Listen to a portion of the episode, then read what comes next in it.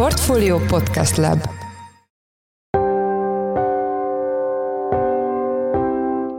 Mindenkit üdvözlünk, ez a Portfolio Checklist július 20-án csütörtökön. A mai műsor első részében arról lesz szó, hogy milyen dinamikák mentén zajlik jelenleg az orosz-ukrán háború. A gépesített gyalogsági alakulatokkal folytatott rohamok ezek jelentősen csökkentek, intenzitás tekintetében, és az ukrán haderő ismét inkább a tüzérségi képességre kezdett el koncentrálni. A témáról Huszák Dánielt, a Portfolio globál rovatának vezető elemzőjét kérdezzük. Az adás második részében a részvénypiacsal foglalkozunk. A MOL árfolyama az osztalékszelvény tegnapi levágása miatt ma korrigált, ami viszont mégsem rántotta le a Bux Indexet. Azzal kapcsolatban, hogy miért nem, Nagy Viktor, a Portfolio részvény rovatának vezető elemzője lesz a vendégünk. Én Forrás Dávid vagyok, a Portfolio podcast szerkesztője, egy rövid szünet, és kezdődik a checklist július 20-i adása.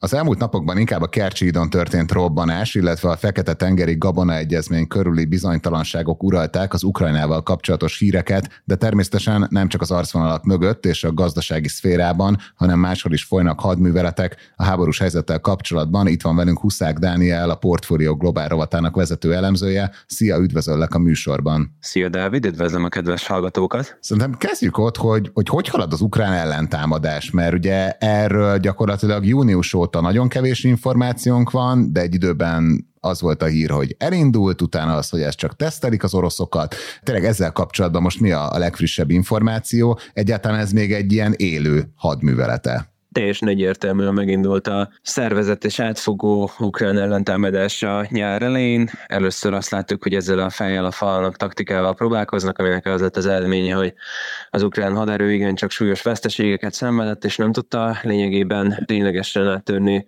tartósan és konzisztensen az orosz védvonalakat.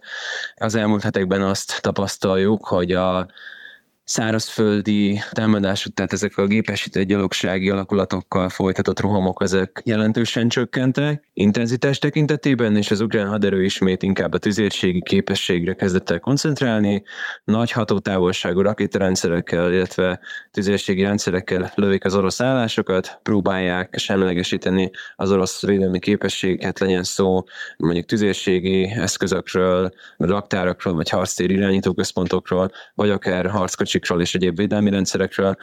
Most azt látni, hogy, hogy elsősorban erre koncentrálnak. Azt nem lehet még teljesen kijelenteni, hogy, hogy leálltak volna teljesen a szárazföldi támadásokkal, mivel azt látjuk, hogy például Bachmut környékén még, még zajlanak ezek a csapatmozgások, a város két irányba próbálják bekeríteni az ukránok, de egyébként meg nagyon-nagyon minimális területi nyereségeket láthatunk igazából már hetek óta ilyen egy-két kilométerekről, néha pár száz méterekről van szó, úgyhogy mindenképpen kijelenthető az, hogy a támadás, az ukrán hadjáratnak az intenzitása az alább hagyott, aztán meglátjuk, hogy mi lesz ebből. Nagyon fontos ezzel kapcsolatosan hangsúlyozni, hogy, hogy igen, valóban az első hetek során elég jelentős veszteségeket láthattunk az ukránoknál, de nem lehet azt kijelenteni, hogy a NATO által biztosított hadianyag jelentős része az oda vezet volna, tehát nyilván csak egy minimális részét vetették be annak a fegyvermennyiségnek, amit az elmúlt hónapokban készhez kaptak, és rendelkeznek még tartalékokkal bőven, csak most egy más szakaszába érkezett ez a, ez a nagy offenzíva. Ugye néhány napja egy meginduló ilyen nagyobb orosz támadásról, vagy ellentámadásról is szóltak tudósítások. Ez pontosan hol játszódik le, és látszanak-e már eredmények? Igazság szerint olyan nagy orosz támadást még nem lehet látni, később mozgolódásokról van szó. Inkább ami érdekes az egész történettel kapcsolatosan az, hogy az elmúlt napokban több ukrán katonai vezető is figyelmeztetett arra, hogy az orosz haderő nagyon jelentős csapatösszevonásokat hajtott végre Szvatovolkára mind a térségében, és hogy valószínűsítik azt, hogy indulni fog egy nagyobb orosz támadás a Harkivi Kupjansk település ellen. Ez egy fontos logisztikai elősztó központ a megyei északkeleti részében, adott esetben egyfajta hídfőállásként tud szolgálni arra, hogyha az orosz haderő esetleg tovább akar indulni, mondjuk Harkiv megyének a nyugati részében adott esetben még egyszer meg akarnak próbálkozni majd Harkiv településsel foglalásával. Nem tudjuk még, hogy ebben mi lesz. Egyelőre még a csapat összevonásokról és gyakorlatilag 100%-ban csak ukrán forrásokból látunk információkat, de elvileg az oroszok a térségben 100 ezer katonát, kb. 900 harckocsit és 500 tüzérségi rendszert vontak össze. Ez elég jelentős számnak mondható, ha valóban igaz, az pedig, hogy pontosan mit akarnak ezzel a mennyiségű fegyverrel, illetve katonával kezdeni. Ha valóban ez a, ez a mennyiségű fegyver és katona található a régióban, az arról még ugye csak találgatni lehet. Ezt teszik szerintem az ukránok is. Térjünk vissza az ukrán hadműveletekre. Ugye néhány napja újfent támadás érte a Kercsi hidat. Ez beleillik-e abba az új stratégiába, amit említettél, hogy az ukrán hadvezetés folytathat, ez az ilyen totális az orosz vonalaknak való nekimenés helyett, és lehet-e már valamennyire látni, hogy a, a hídon okozott kár, vagy a hídban okozott kár, az mennyire akadályozhatja az oroszokat abban, hogy vagy tartsák a vonalaikat, vagy pedig ugye, hogy újabb offenzívát indítsanak. Ez fontos hangsúlyozni, hogy a híd egy olyan szakaszsal rongálódott meg, ami alapvetően gépjármű forgalomra használatos, az orosz haderő pedig a híd elsősorban vasúti részét használja arra, hogy logisztikai katonai utánpótlást szállítson a frontvonalakra. Tehát igazából az orosz katonai képességet ez a támadás nem veti vissza jelentősen, hiszen a vasútvonalakat továbbra is tudják használni.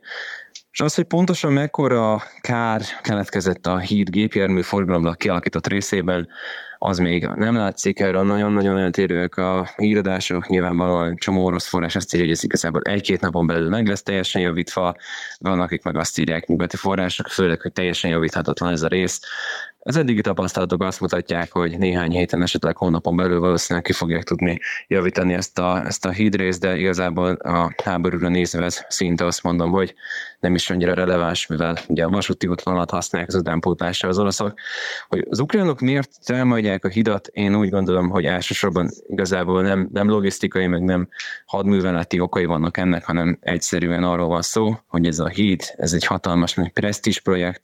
Az oroszoknak is, Putyin kormánynak is, ugye emlékezzünk arra, hogy amikor feladották azt a hidat, Vladimir Putyin orosz elnök személyesen vezetett végig egy terrautó konvojt a, a híd területén, tehát tényleg itt egy presztis projektről van szó, és az ukránok azok talán az orosz kormányba vetett bizalmat próbálják azzal rongálni, hogy, hogy ezt a hidat támadják, ugyanis nyilvánvalóan a támadásról szóló képsorok azok az orosz médiában is megjelennek, és elvileg ez a világ egyik legjobban őrzött, legjobban biztosított és legmasszívabb hídja, tehát azt, hogy ezt az ukránok meg tudják mégiscsak rongálni, úgy gondolom, hogy talán néhány orosznak azt, a, azt az üzenetet küldi, hogy, hogy, hogy mégsem annyira elpusztíthatatlan, sebezhetetlen az objektum.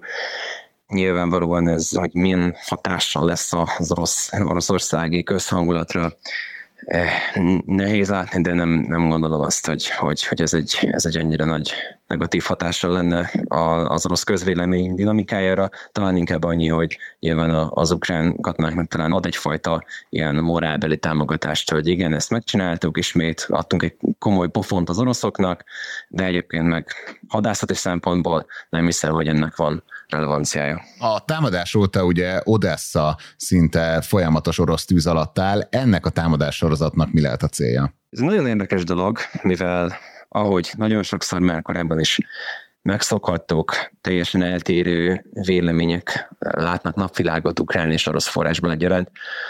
Az oroszok azt állítják, hogy az ukránok arra használták ezt a gabonalkot, hogy a Gabuna alkuban védett odesszai kikötőt, illetve kikötő részeket egyfajta fegyverelosztó központként használják, és valójában rengeteg fegyvert és hadianyagot halmoztak fel a kikötőben, ami egyébként elvileg civil célokra kellett volna, hogy használatos legyen. Oroszország azt állítja, hogy ők ezeket a rejtett fegyvereket bombázzák az ukrajnai Odessa kikötőjében. Az ukrán kormány viszont azt állítja, hogy Oroszország kizárólag élelmezéshez, gabonaszállításhoz használt objektumokat támad, és azzal a célral teszik ezt, hogy akadályozzák az ukrán gabona exportját, ami nagyon fontos számos feltörekvő ország élelmiszerellátásában, és az ukrán kormány tegnap ki is mondta azt, hogy Oroszország tudatosan arra törekszik, hogy egyfajta élelmezés, élelmiszer biztonsági válságot alakítsanak ki különféle feltörekvő országokban, azzal a célra, hogy egyfajta menekült válság induljon el ezekből az országokból, és ez destabilizálóan hasson a nyugati világra, és igazából egy ilyen hosszú távú terv áll az egész orosz gabona alkúval kapcsolatos hozzáállás mögött. Nyilván ezek olyan szinten egymásnak ellentmondó állítások, mármint úgy értem, hogy az orosz és az ukrán állítások olyan szinten ellentmondanak egymásnak, hogy, hogy itt nagyon nehéz igazságot tenni ebben a kérdésben. Igen, mert ugye, ahogy már te is behoztad, ugye magáról a gabona alkuról is elég ellentmondásosan kommunikál Oroszország. Ugye egyfelől lebegteti, hogy még talán van visszaút az egész egyezménybe, másfelől pedig bejelenti, hogy minden fekete-tengeri ukrán kikötőbe igyekvő hajót fegyverszállítmánynak tekintenek, de akkor ez valamennyire beleillik abban a narratívába, hogy itt egy ilyen hosszabb távú játszma lehet kibontakozóban. Igen, én úgy gondolom, hogy azt érdemes ezzel kapcsolatosan végig gondolni, hogy Oroszország ugye sokáig azért húzta a száját erre a gabonalkora, mert úgy látták, hogy azokat a feltételeket, amelyek Oroszország szempontjából előnyösek, elsősorban ugye az orosz élelmiszer, illetve műtárgya exportban résztvevő vállalatokkal kapcsolatos szankciók feloldása, az végül is nem történt meg, és talán Oroszország most úgy próbál nyomást gyakorolni a nemzetközi közvéleményre,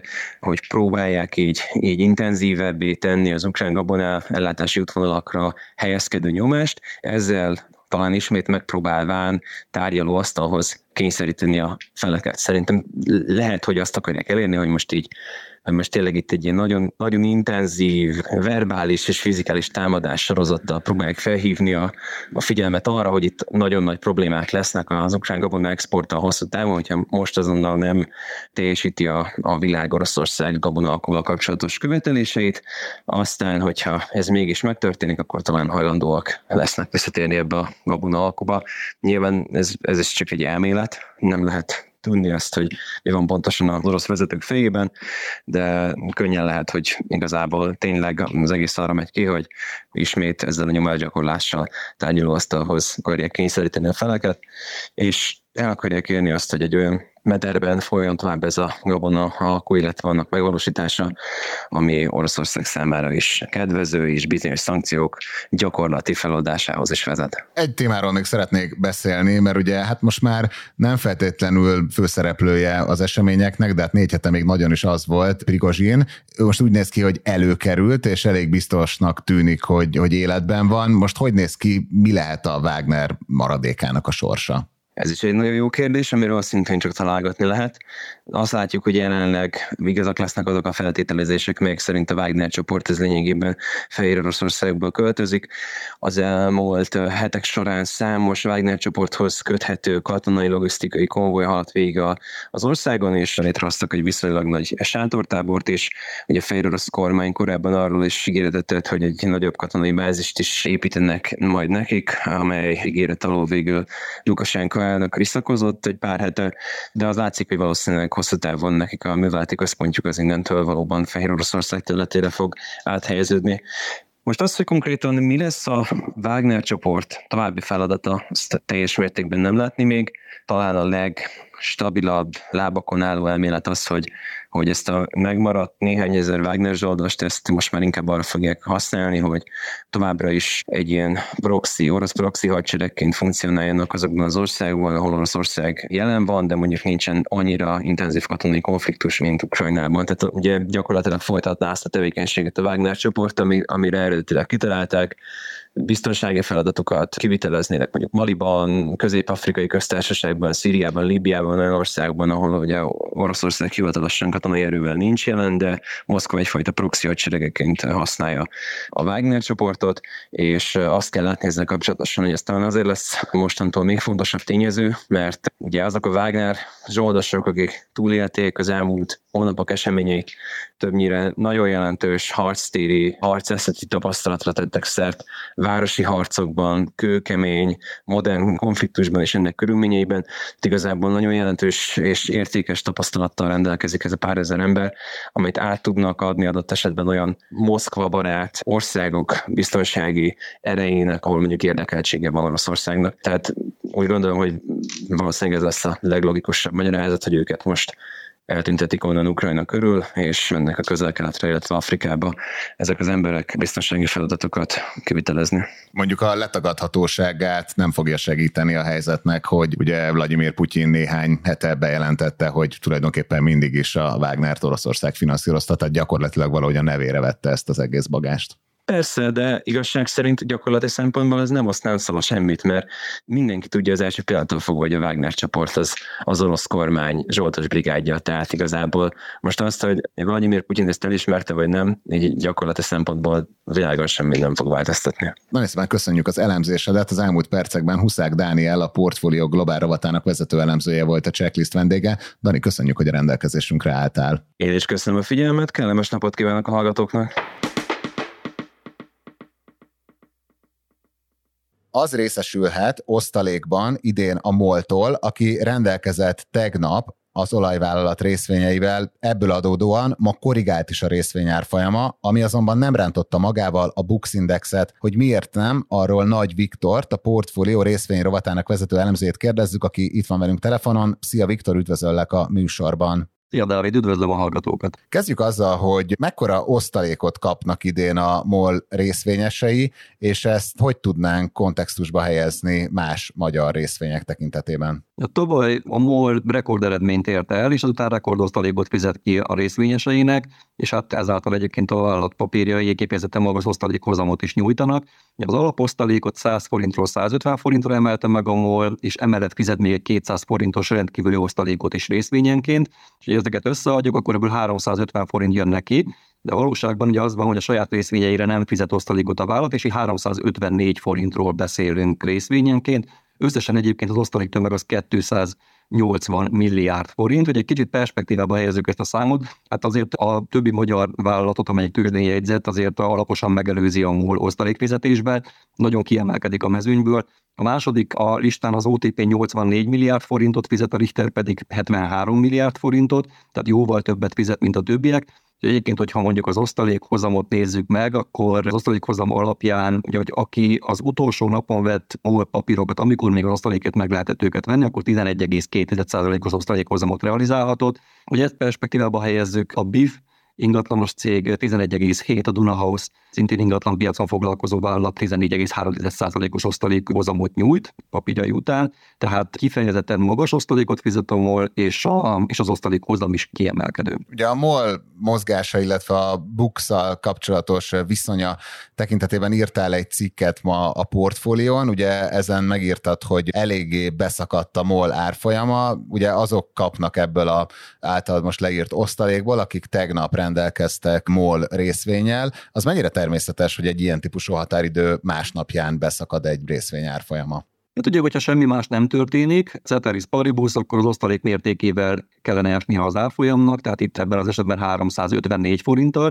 Akkor nézzük meg, hogy valójában mi történt. Most, amikor beszélgetünk, tehát amikor már levágták az osztalékszelvényt a csütörtökön délután, akkor nagyjából 9% mínuszban állnak a papírok, tehát a 354 forintnál kisebb mértékben esett, csupán 290 forinttal kerültek lejjebb a a MOL részvényei, tehát a 11% helyett csak 9%-kal, tehát azt is mondhatnánk, hogy ha az osztalékkal korrigálnánk az árfolyamot, akkor gyakorlatilag emelkedne a MOL-nak az árfolyamot, tehát most kifejezetten jól teljesít a MOL, annak ellenére, hogy 9%-os mínuszban látjuk a papírokat. És egy ilyen típusú mozgás miért nem rántja magával a teljes Bux Indexet? Ugye a cikketben azt is írott, hogy viszonylag nagy mértékben határozza meg a Bux értékét a MOL árfolyama.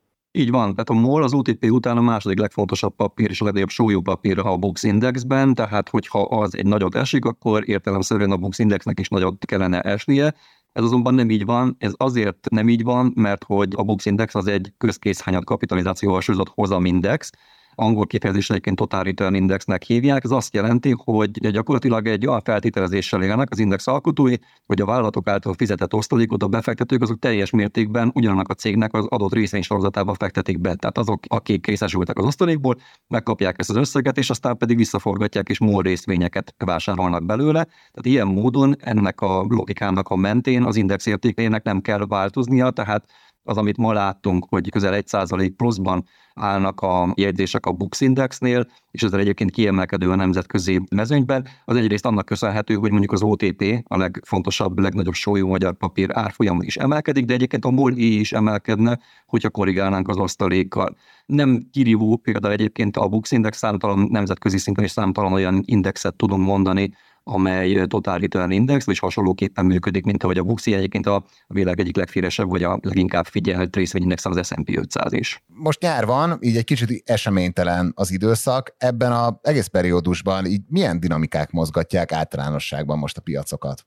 Igen, egyébként amit mondasz, hogy nyár, oborka szezonnak szoktuk ezt hívni, ezt az időszakot, ez sok szempontból igaz, és forgalmakon szoktuk látni a forgalmi adatokon, hogy kisebb a forgalom, mint az év más részeiben, ugye alapkezelők, brókerek, stb. Tehát piaci szereplők nagy része is azért elmegy nyaralni, valamivel kisebb az érdeklődés, de azért mozgások vannak, és hát ugye mi mozgatja a piacokat? Én azt gondolom, hogy ugyanaz a két dolog, mint ami általánosságban elmondható, vagy valamilyen makro adat érkezik, vagy pedig vállalati hírek mozgatják a részvényálfolyamokat. Az előbbiek közül, a makrogazdasági események közül, amit most kiemelkedően figyelnek a befektetők, azok egyértelműen az inflációs adatok.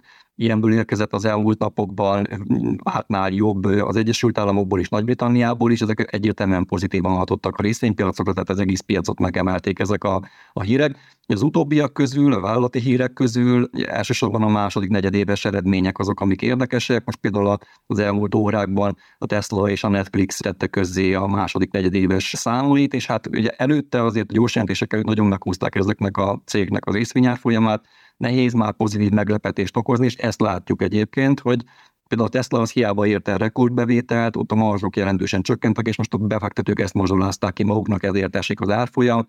Netflixnél is hasonló dolgot látunk, hiába szerdett a vállalat több mint háromszor annyi előfizetőt, összesen közel 6 milliót egy negyed év alatt, ott pedig a bevételek alakulását ítélték meg negatívan befektetők, és ezért esik az árfolyam. Tehát azt látjuk, hogy azért ezek a hírek, a vállalati hírek is alaposan meg tudják mozgatni a piacokat. Szépen köszönjük a betekintést, meg az elemzésedet. Egyébként azt hittem, hogy azt fogod mondani, hogy most is ugyanaz mozgatja a piacot, mint máskor ugye a kereslet és a kínálat, de szerencsére megkegyelmeztél nekünk. Az elmúlt percekben Nagy Viktor a portfólió részvényrovatának vezető elemzője volt a checklist vendége. Köszönjük szépen, hogy a rendelkezésünkre álltál. Én is köszönöm, sziasztok!